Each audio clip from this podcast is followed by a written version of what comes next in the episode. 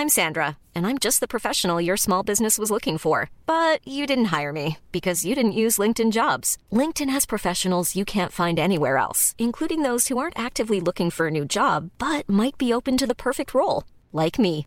In a given month, over 70% of LinkedIn users don't visit other leading job sites. So if you're not looking on LinkedIn, you'll miss out on great candidates like Sandra. Start hiring professionals like a professional. Post your free job on linkedin.com/people today. Burrow is a furniture company known for timeless design and thoughtful construction and free shipping, and that extends to their outdoor collection. Their outdoor furniture is built to withstand the elements, featuring rust-proof stainless steel hardware, weather-ready teak, and quick-dry foam cushions. For Memorial Day, get 15% off your Burrow purchase at burrow.com slash ACAST and up to 25% off outdoor. That's up to 25% off outdoor furniture at burrow.com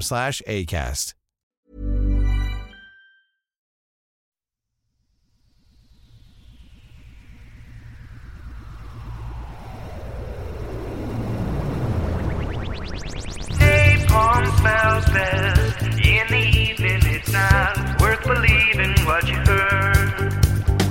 Soylent Green's really just a Triscuit, not a people biscuit.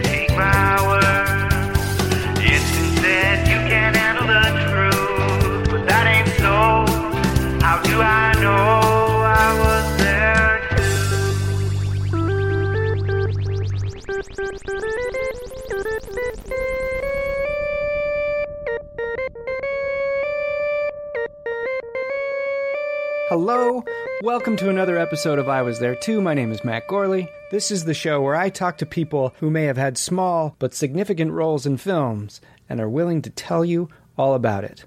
Today, Jamie Donnelly is back from Grease. It's Grease Part 2, not the film. It's a sequel to the podcast we did about the first Grease film. If you're a regular listener, you might remember a month or two ago, Jamie Donnelly, who played Jan the Pink Lady, and Barry Pearl, who played Doody the T Bird, were on the show.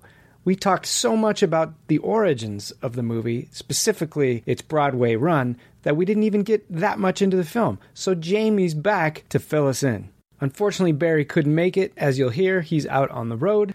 But it was wonderful to sit down and really get into the film with Jamie. You'll hear stories about stagnant LA river water, sea breeze chamois, and Johnny Depp finger kisses. There's nothing else to say. Let's get into this. The film Grease. The year 1978. The role Brusha Brusha Jan the Pink Lady. The actor Jamie Donnelly. Well, it's time for Grease Revisited. I've got Jamie Donnelly back here. We're missing Barry Pearl, unfortunately, but he's out of town for a good reason. He's working with Joey Travolta at his film camp for the developmentally disabled. But I am so happy to have Jamie back. Last time, we barely scratched the surface of the film Grease. We talked a lot about the stage production. So uh, I think we'll start with a question that deals with both, just to segue into the film, and then we'll have just a casual conversation because the sky's the limit now. We can talk about anything. Yay! Good morning, Matt. I'm back. How are you? I am so happy to be here. I'm so happy to have you. yeah, I feel like I'm now a recurring character. You are. You clearly. your You're one show, of. Matt. Yeah, one of. You, I think three people that have been on this show twice. Well, And- it is a joy. It is really fun. And last time Barry was here, but Barry is away. But it's fun for me to get some time alone. I know it's you. nice for us. Yeah, to have some time together. Yes. Barry will get his time in the sun. It's about you and me now. Yeah. when he comes back, it'll be an, another story. But now it's our time. So let's talk about Jan. Jan. Jan, from stage to screen, did you feel that there are any differences between your stage presentation of Jan and the film presentation of Jan? For instance, was she a, a snacker on stage as she much as she is in Oh, film? she, snacking is the thing you can be sure is the main constant, and that would never change with Jan. but I think I made it even clearer uh, in the movie because in the movie I never didn't have something that I was eating. Uh-huh. There was not a scene I was in, and as you know, I was in an awful lot of scenes. That's right. And there was never a scene that I did not have at least one snack or something in my mouth. And I had to keep it in my mouth all the time because you never know when they're going to cut to you or what part of it is going to be. Yeah, how sick of that food did you get? Was it Well, disgusting after a while? I got sicker of the food doing the Broadway show. Because imagine this, Matt. Imagine that you're at the theater, you're showing up, you're going to do a couple for the day. It's a Wednesday matinee, and you see a huge box. I don't know how big is that? Like F- five, five by six feet. some big, big carton, and it says Twinkies on it. And you look at that carton, and you know the only person who is going to eat oh. all those oh Twinkies my God, when you look at it that is way. you. Yeah. You know, you see huge cartons of Reese's peanut butter cups coming in, and you realize I am the only person who's going to eat everything in that enormous box. What was the Twinkie budget on that show? Oh my God. And sometimes it was like, oh, these Twinkies are getting old because they would all be like crumbled crumbs inside of Oh, the yeah. plastic there. Dried out. And so then, you know, you have to kind of tilt your head back and and swallow them down, you know, and that's uh, that was when the Twinkies would get a little stale. But nothing got, had the chance to get too stale for the movie. Uh-huh. But it was all day long. Like, um, but I, I had some tricks. Like I knew that I could make it look like I was uh, certainly on the stage. I, it was rice pudding, which you can get rid of quickly out of your mouth to sing. What was rice pudding?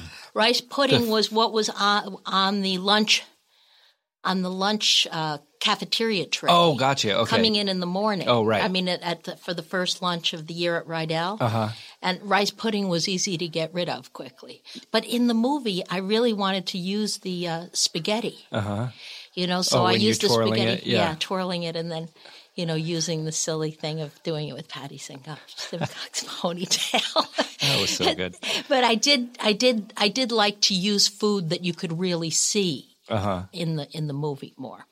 But yeah, uh, she definitely eating was her thing. But I'll tell you, um, on the changeover, I had thought when they called and said that they were interested in me coming in for this part again.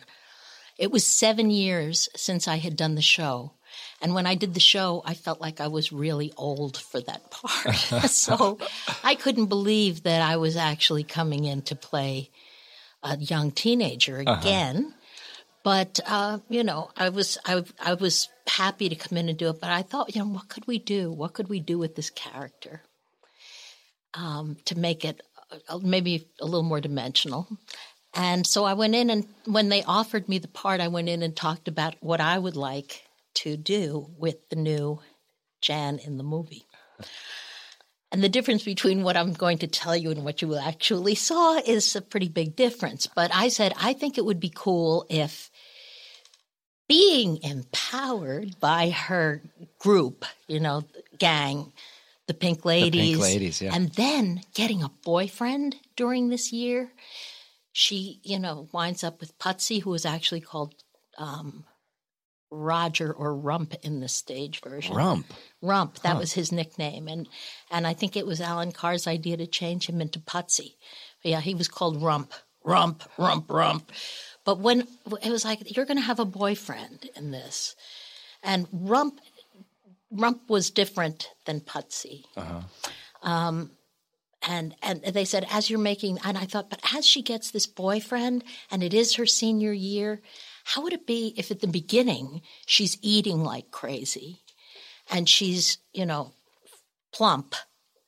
And then as the year goes on, she begins to grow and uh-huh. she loses the weight. She feels more secure because of the gang, because of the boyfriend. It is a happy time. Senior year, she's got a good boyfriend. Yay. And she starts taking the pounds off. And there are references to her losing the weight. And now I'm going to do this thing. And everybody loved that idea. and there were references. For example, you remember in the Frosty Palace scene, I come in with Putsy, Yeah. and we're both looking kind of happy and young, lo- lovish. This is, you know, we're always looking something, whether you're looking at no, us I or not. noticed this when I watched it. This is the first time I went, "Oh, they're an item. Look at Yeah, that." Jan right. Putsy. We're looking at each other and and um and I'm looking at all that food on the table that is everything that I would have taken one off of everybody's plate not long ago. And I go to look go for it and I think, "Mm, I don't think I don't think I'm going to do this. Yeah. I'm not going to do this. And then uh, th- then I, I say, uh, my mom's apple pie is better than this. Why don't we go back to my house? And that was that. So that little scene played out as part of this idea. And you'll also notice in the last scene, I'm wearing a green dress, um, and that dress is well fitted. And you can see that I actually was not that plump when Not I at all. Yeah, it's it's funny that they even categorize you as plump in this film because it's not, it's a non-issue unless it somehow is mentioned by the other characters. Well, it's it's it's kind of funny because, but I, you know, I I do think that image and it- you know, people did not have the consciousness that they do Right. now about women and what you're, you know, what you're supposed to look like. It, it was just a different consciousness back then. yeah, in '78, much less the '50s when this takes place too. Yeah, yeah. yeah. So it was. it, I really think a lot of it. I thought of it as being kind of image and like a, a, a the an idea of being like what we used to call baby fat. You know that Yeah. she was always and that she was good natured and that she was easygoing and that she had all of those characteristics of a sweeter person who's trying to act like she's as tough as everybody else Yeah. but just so thrilled to be included all the time. but so so that in that green dress you can see, and I actually think I kind of show off a little bit there. You know, once we're doing, um, you're the one that I want. I think it's merited. Thank you. But in the beginning, I'm wearing very loose and baggy stuff. but that's how you would know if you watch the movie that what I'm telling you is true, that there was this transition made.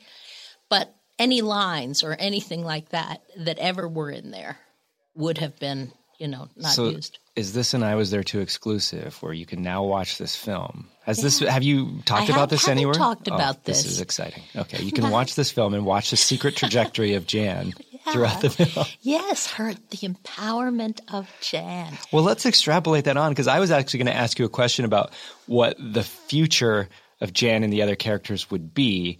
Even though they mention in the end, they liken you to, uh, I think, an Eleanor, Eleanor Roosevelt, Roosevelt. because they clearly show you that when the principal is talking about that. So if this movie, it's 2016 now, this movie was made in 78, but it took place in the 50s. Yes. So it was basically 30 made 30 years ahead of its time. So this would if this movie was made in 2016 now where we get to see the current day Grease characters it would be in the mid 80s. Does that make sense? Set Wow. in the mid 80s. it would be set in the mid 80s. What do you think Jan would be up to now?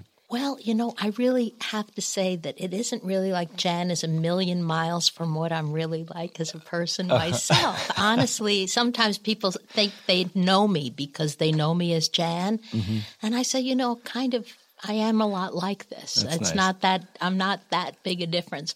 But I think that Jan would be a family person. I think she would be absolutely like still friends with her old friends. I think she'd be married to Putsy.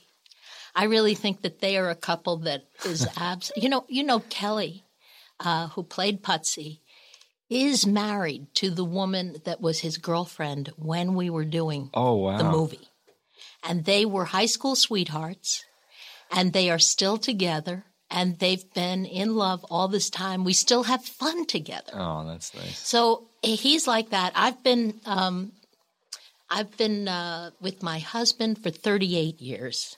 Wow. so I think we really played of the relationships between boys and girls.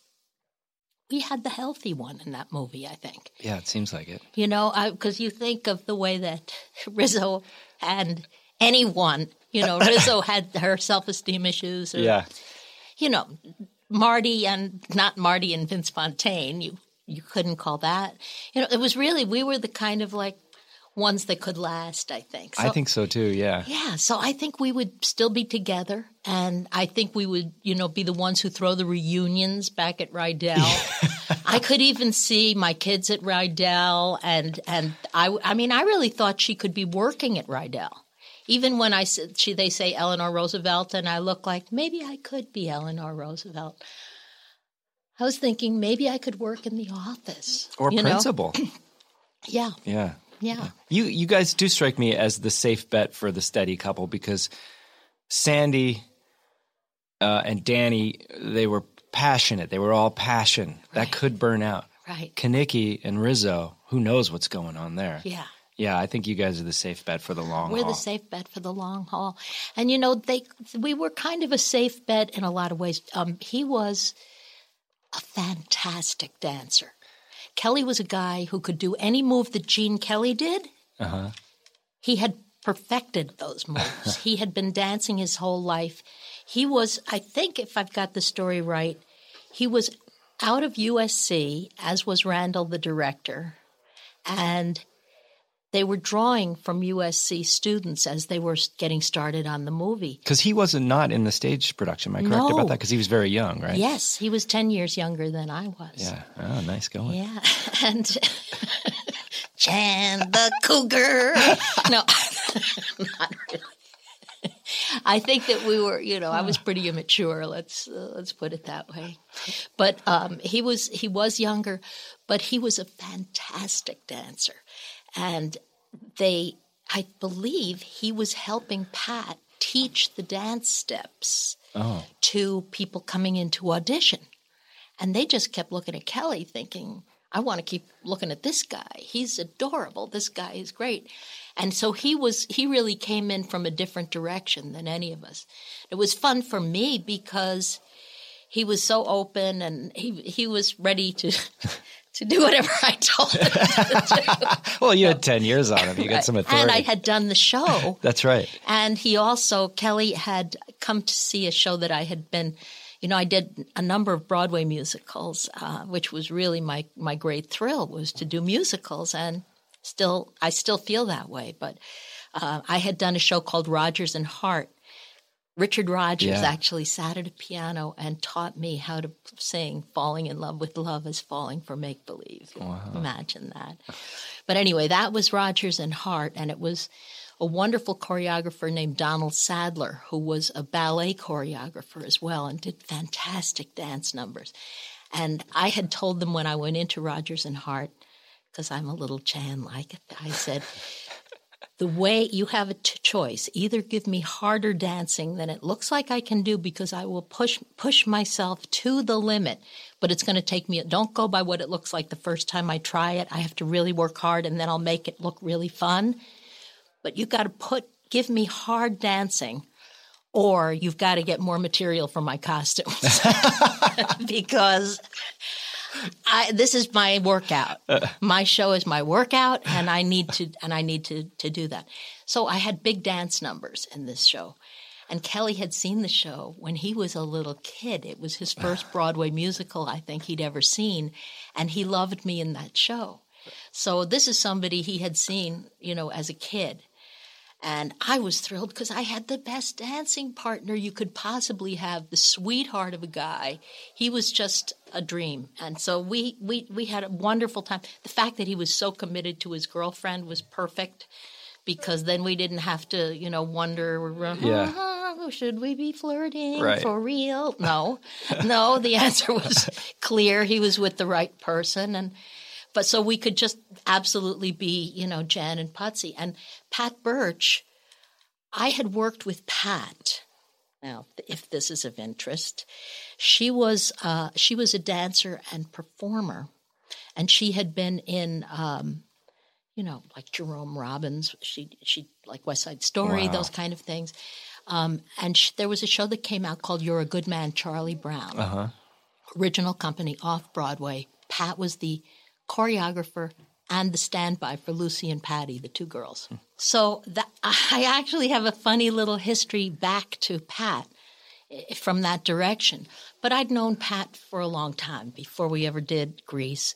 and I knew her steps. I, I mean, I knew the steps that we did in Grease. I knew the freedom she gave to people to character dance, basically, to take who you are, who the character is, and then fill it with Pat's, you know, energy. And uh, she she let us do a lot with what she she gave us very basic stuff and then let us play on top of that. That's apparent when you're dancing because you seem very technically proficient, but you're filling it with character, which is the thing That's that it. I think is vital to watch something like that. I, I love the craft of dancing, but if there isn't a person behind those eyes Yeah. doing that, That's it's not. what- yeah, That's what makes it more fun, and that's what makes it Grease like. yeah. But she said to Kelly and me, she said, You two, like at the dance, she said, I'm going to be counting on you. So always be on your toes, basically. Always Even be if it's a wide something. shot Yeah. and that kind of thing. Yeah. She said, Because I want to be able to cut to you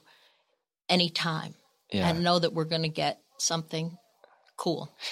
um, for your relationship with Putsy in the film, was that something that was intended from the beginning or in the script, or did you just develop that on set and say, let's carry this through line through? Um, I think that it, it came in with the uh, screenplay draft that that this new character was going to be something more than that for Jan. Um, but, but, you know, Rump was a great character too. I mean, and it was sort of the same, but Rump was Rump was um, he was really funny. He was like he was heavy. He was heavy. He was the butt of many jokes. Rump as in rump roast, then? Is yeah, that why? Yeah, yeah. okay. And and so he was, so he was, he was uh, more of a comedy character, I would say, less Yeah. of a less romantic. Um, but yeah, so I think it came in with the screenplay with Bronte Woodard Hmm. that they gave me a little more romance. But you know, it was like it was Rump was the one who called me Bucky Beaver Uh huh. called Jan Bucky Beaver in the stage play, and then I think we talked about that on the last Yeah. on the last the last time I was here. It was in trying to remember what were funny things that we did. It was like ah, Bucky Beaver can pull that out, but that was Rump's line. He calls her Bucky Beaver. He's very disrespectful. Yeah, really. Take some issues with rump. Good riddance. We're going to take a small break and be right back. Okay. Oh, let's talk about the uh, the end of Grease, where Sandy, quote unquote, changes for Danny and goes against her nature as a good girl. But now I've read that the playwright Jim Jacobs said that that was a poke at films where the bad guy always becomes good at the end, and it was a bit of a reversal. Though some ah. people see it as a controversial sort of things that it's sexist in its way that the girl has to change for the guy. Was this ever an issue on set? Do you have any thoughts on it now? Well, I, I, those things you just told me, the first one I never heard. I never heard Jim Jacobs say that. I, I sometimes wonder if that was an after the fact justification or if that's truly his intention. I don't know. Yeah, well, I would believe anything that Jim says because he really, I mean, this guy really does know what it was for real. These guys, uh, like, characters like Danny Zuko, the name was the name of a real guy. Oh, really? You know, these were real people in Chicago, friends of Jim's and Warren's.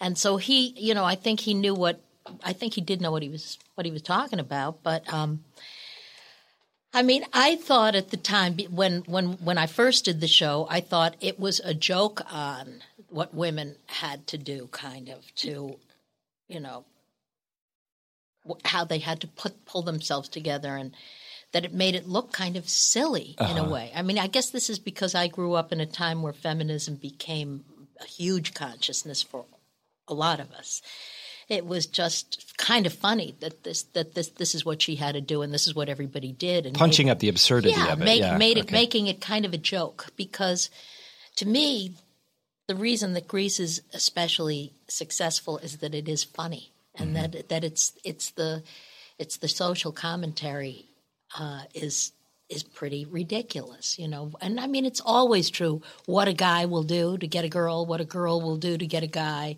who they think they have to be. These are all very universal. But Sandy's look, that manner, that way of having to uh, parade around, basically, which is fun.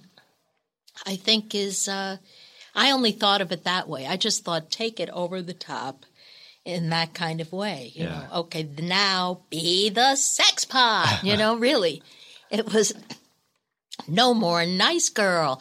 It was very bold strokes. Yeah. You know, Is there, correct me if I'm wrong, but there's a difference in the ending with the film and the stage version in that, do I have this right? In the film, Danny Zuko is going to be a good guy, but in the stage production, he stays a bad guy. Is that oh, right? that might be true.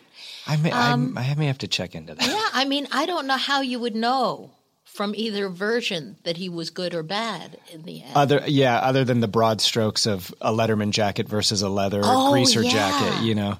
yeah, does he put the greaser jacket back on? I'm trying to remember. I don't know, and I don't know if he does in the show. Well, the whole thing becomes such a wonderful absurdity in the first place because, regardless of the transition that they make, they both end up somehow ascending to heaven in a classic car. anyway, where are they going in in the end? They're off into the heavens, and they leave you all behind. yeah, well, yeah, that is a little strange, but I think that's like a dream. Yeah, yeah, I think even for them, you know, even for them, there because there are such things throughout, which really actually plays well in the yeah. movie version. Beauty school dropout. Yeah, that you get an lightning. angel to drop from the sky and give you advice, and and and all your girlfriends are in the he- heavenly choir too. Yeah. You know, so I think that that taking off is really just we're so high we could fly. You know that kind of. We're so happy. We're so in love. We're over the moon. I Yeah. think it's kind of like that. The thing that was is amazing to me when I look at myself in that scene, since we're talking about me, Whoa, where did that voice since I'm the one that you've got Whoa, here, Jamie. But it was. I thought a third person entered this room. Oh, right I now. do a lot of different voices. Oh my god, I like to that do. was incredible. well, thank you. I think. I looked over my shoulder. anyway, I, I I see that when the when the um when the car goes up in the air, and you know, I guess this wouldn't be an exclusive, but there really wasn't a car going up in the air when they were shooting. There you have it, another I was here too exclusive. Maybe I shouldn't be telling tales out of school, but no, we're really we're not looking at a real car taking off and going up into the sky at the time. But we had to act like wow, right? Yeah, yeah. It- you had to act like it was a big deal. And I jump up onto Putsy's shoulder. Uh-huh. I literally do like a little plie. That's a little preparation. I look at it, and it's like a little preparation, a jump, and I'm up on his shoulder. And I think to myself, I can barely get up from the floor to standing, you know. these days. That's not really true. That's not really true, but I could never do this today. This move, it just looks like, oh, just jump up on his shoulder. It's like, wow. And that's again testament to Kelly because I'm sure a lot of it was him getting me up there and keeping me up there while I How many times would you do a take like that? That we probably did a number of times. I don't think that was a quick thing because they wanted the you know every time you have to get that many faces in the same shot while they're moving Yeah. at the same time, and people are sometimes not doing exactly the same thing, and all of a sudden you've covered Rizzo or you know whatever it is. So uh, quite a few times of doing that little hop up onto his shoulder and wave on up to the sky. You know, it was just wow. I'm glad I was so strong then. I read that most of the carnival stuff was shot pretty quickly, is where the gym stuff took a long, long time with the heat and all. We talked about it a bit last time. Yeah, the heat was so bad. On uh, I I remember it being worse uh, outside, maybe because of the brightness. But there Oh, were yeah. I, and people really were dropping like flies out there and being given salt pills all the time. But yeah, I mean, imagine if you were somebody who had to do one of those rides all day long. The, I uh, couldn't do the spinning ones, even once. no, no, you couldn't. And it was like people, I could see some people would arrive in the morning go, Oh, great, I'll be on the ha ha. You know, it was like, Don't, that's not us. Hutzy, you and I are going to be on something that stays very level, goes back and forth. We were on a thing that moves in and out, back and forth. It's like, okay, that's good. We don't have to turn upside down or anything. I love amusement parks, but yeah. So it was that was a strenuous thing to be shooting that many people doing that much partying out there. Yeah, And- it's such a high energy level for every take Oh yeah, and wide shots and that sort of thing. Yeah. and they would have to spray down the brown grass with green so that because it didn't look green at all. a paint or a dye or I, I don't know. You know, they come around with like a. I don't know. would that get on you? No, I didn't get that on me. Hmm. The thing you didn't want to get on you in Grease was the water from the L.A. River. I heard, yeah, it was pretty stagnant and made some people sick. Is that right? Ra- Randal Kleiser, the director, got a big, uh, got, got a high temperature from being in it. Ah. You know, with us, they put, uh, uh, you know, what, what was, they used to put sea breeze up our legs, right, to keep us cool. Do you know what sea breeze is? No, I know what Febreze is. not it's not Febreze. No, Sea Breeze is a product that used to be sort of an astringent. It's a it's blue, comes in a bottle. yeah, I remember the bottle, but I think of it as like aftershave. Yeah, it- it's like an aftershave Okay. type thing, but it's sort of menthol. Okay, yeah. So they would have It's just like coating your legs with Vicks. But kind of they would but they would have buckets big buckets and in the buckets was, were ice ice water and in the ice water was the sea breeze and then they had chamois cloths like what you would you know put uh, clean your car with in the olden Yeah. 50 days Yeah. i was even around in those days they and that so they would they would bring out these buckets and they you know they would wring out the the chamois with a sea, sea, frozen sea breeze on it, and then they'd just run it up your legs. wait, so know? there was someone on set, maybe even more than one person responsible for chamoising you with ice cold sea breeze? Yeah, that was happening. That was happening to keep. Not everybody got this. How do I get that job? But they, and then when we were going into the LA River, they actually over the sea breeze, they put. I think like plastic saran wrap or something On your around legs? so that knowing that we might be affected by this creepy water Oh. at the time. But Randal was, you know, a guy and the director and tromping right on through until the next day when he, you know, had, the 103 fever or whatever it was. Well, I'm sorry to say, I don't think the LA River has improved any, although I think it's about to. They're about to undergo a huge parks and recreation change with it, I I think. think everything is better. yeah. Uh, isn't everything really a little better and cleaner? And I hope so. I hope there's, I mean, if not, it's very sad because the consciousness has been there to do that Yeah. now for a while. yeah. Yeah, I think they're going to do wonderful things with that river one day. All right, Jamie, I want you to clear up a little gossip for me. Uh oh. Okay. It's, it's long been rumored that Stockard Channing's hickeys in the film were real and given to her by Jeff Conaway. Do you know if that's true or not? I can't say for sure, but what I can tell you is that for sure Jeffrey would have wanted to do this. That's And the the that- question is, would Stockard Channing let that him? exactly. That would be my question. Would she go along with this?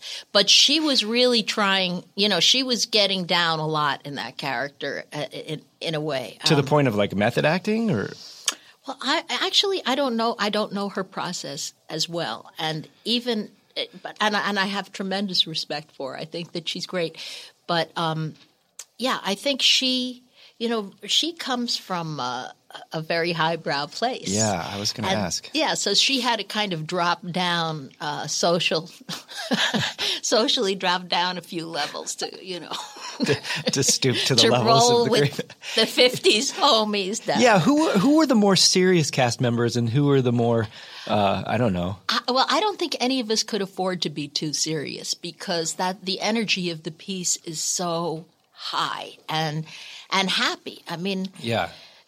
aside from very, there are very few people who have you, that you see go down at all. But so so it was, and we kept that level up. It really was.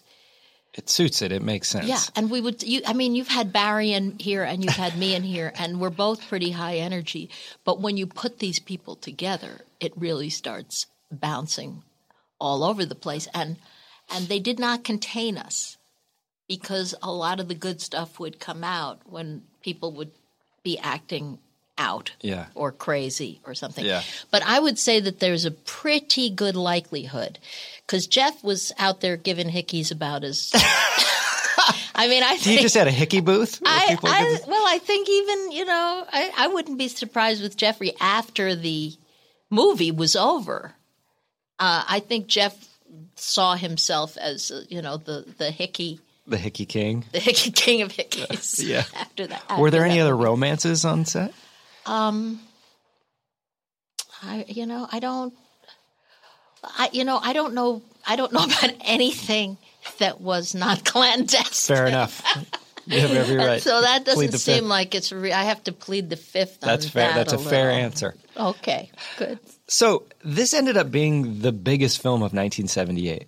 Did you get to go to the premiere? What were your thoughts like afterward? Did your life feel like it had gone through quite a change? And It, it really did not feel like it went through quite a very big change. Um, the premieres were great, you know. I the funny thing is, I, I of course I did not know then that that would be the the, the highlight of my career in terms of the public uh, perception Uh-huh. of my career. And I shouldn't say that too soon. No, I think- uh, yeah, I think ahead. But fair to say that. but I did not. I didn't see it that way. And you know the the ways that my life, uh, my the. I, uh, some of the things that everybody really wants to get out of a big success were not that important to me in in real life. I mean, for example, a television series. I, I didn't really want to be on a television series very much. I I like to have long rehearsal periods and really know what I'm doing and know that the jokes I'm doing are are, I've learned how to make those, get those laughs in a play, and I, I was really more of a theater person anyway.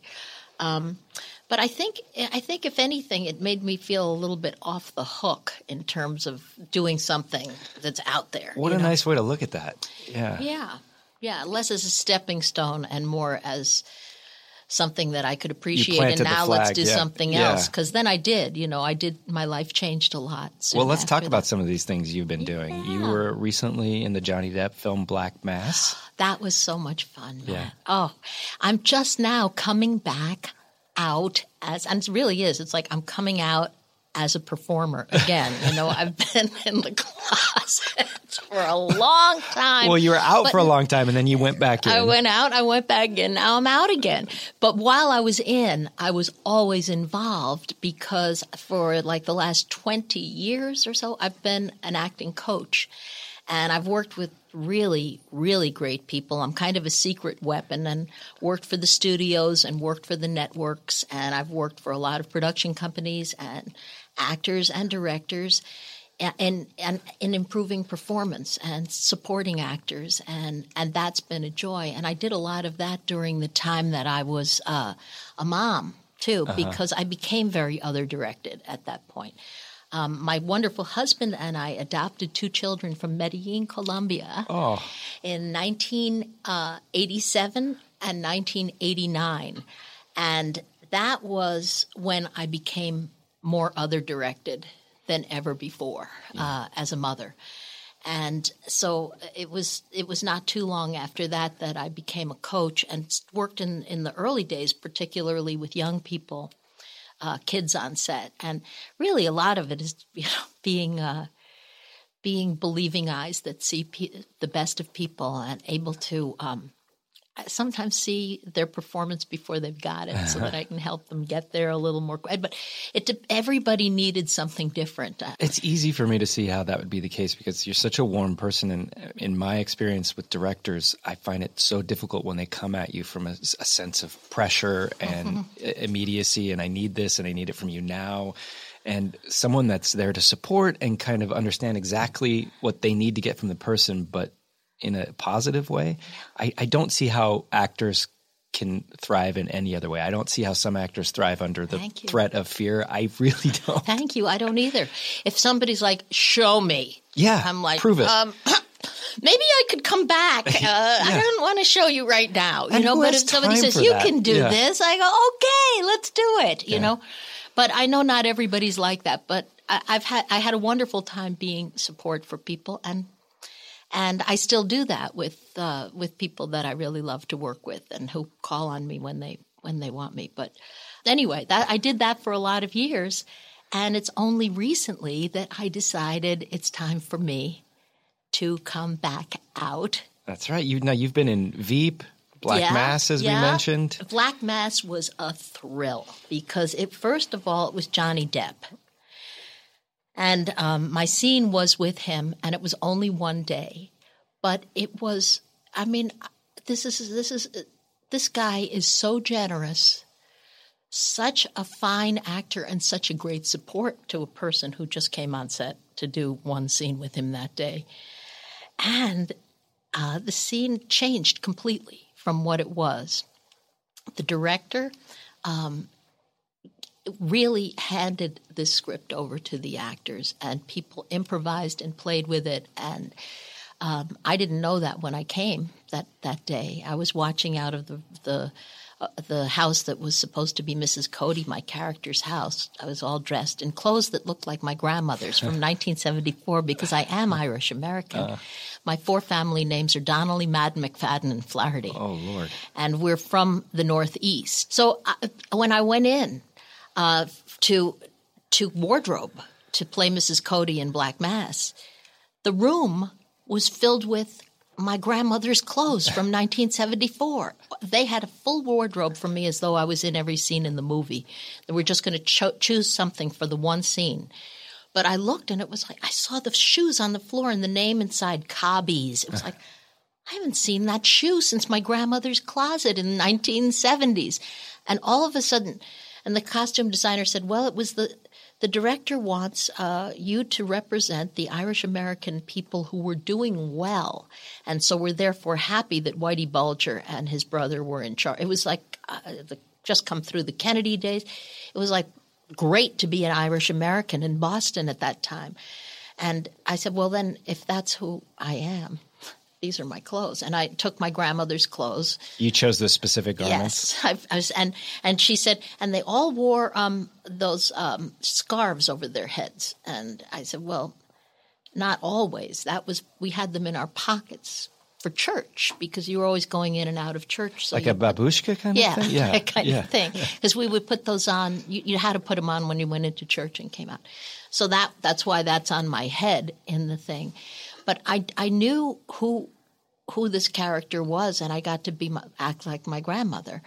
And but he when they when he came in and met me, and we just spoke as Mrs. Cody and Whitey when I first met Johnny on set, and they walked back out and they changed the scene. Do you mean that you you spoke in character to each other off, Yeah. not shooting? Yeah, I said, Oh. he said, Mrs. Cody. And I said, Jimmy, it's good to see you, you know. And, and so I looked out the window of my little house and I had watched the way that it was set up to play. There were children in the scene that Whitey was going to give my groceries to the kids to take in. After we met, they went outside. They sent the kids home. I felt sorry for the kids because they had really been looking forward to being in a scene with Johnny Depp. Uh-huh. But they completely changed the scene and they brought in the older gangsters to do to play the scene too. And Johnny turned it into this thing. I mean, I, th- th- I'll tell you, if this doesn't sound like heaven. You don't see this in the movie because it's cut way down. But um, he's, I, I, my last line was, "Aren't you an angel, Jimmy?" And my dad is Jimmy, by the way, and he's an angel, so that was an easy line for me. Aren't you an angel? That's my dad's name. Too. Your dad too. Wow. My- and my grandpa and great grandpa. yeah, right. Well, Jamie. Yeah, yeah, that's right. but that's another story. But um, so when I said you're an angel, he takes me in his arms, Johnny Depp, holds me close, and whispers in my ear, "You are the angel." He says, "You are my angel. You've always been my angel, and you always will be my angel." And I said, "Oh, Jimmy," and I kind of like pull back and look up at him. And he took every one of my fingers and kissed my fingertips and said, You are a blessing. You're a blessing to me and you're a blessing to all of us. I mean, these lines weren't in the script. One hand or all 10 fingers? All my fingers. Oh. In both hands. How long did that take? we were there all day. and I, and, I, and it seemed like it was too short. well, Jamie, I'm so glad to have you back for a second you. round. Who knows? Maybe we'll go for a third time. I would love a third date. Thank you, Jamie. okay. Thank you once again, Jamie. What a peach. What a wonderful guest. And how about Johnny Depp kissing all 10 of her fingers? Did you know in the movie Casino Royale, when Vesper goes through that trauma of the fight they have in the stairwell, and Bond enters the shower where she's weeping, they're both fully clothed, but he starts sort of kissing her fingers to symbolically clean the blood off of it? he originally kissed every finger as well, but they found it to be so off putting that they used CG to move from the beginning to the end, skipping out the middle fingers. If you look really closely, you can see it kind of dissolve. Anyway, a lesson to all you men out there don't kiss all the fingers. If you have a guest for me, for I Was There Too, please email me at iwasthere2pod at gmail.com. You can find me on Twitter, Instagram, and Letterboxd at Matt Gorley. And check out nowhearthisfest.com because I Was There Too will be live at the Podcast Festival this October, and I'm working on a very special guest. Have a wonderful fortnight, tongue buddies. I hope you didn't fast forward through the ad because then that would make no sense. But I stand by it.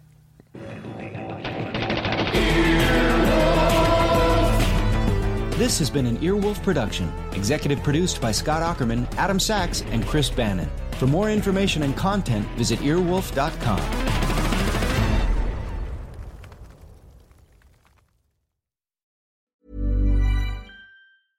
Even when we're on a budget, we still deserve nice things. Quince is a place to scoop up stunning high end goods for 50 to 80% less than similar brands. They have buttery soft cashmere sweaters starting at $50, luxurious Italian leather bags, and so much more. Plus, Quince only works with factories that use safe, ethical, and responsible manufacturing. Get the high-end goods you'll love without the high price tag with Quince. Go to quince.com/style for free shipping and 365-day returns.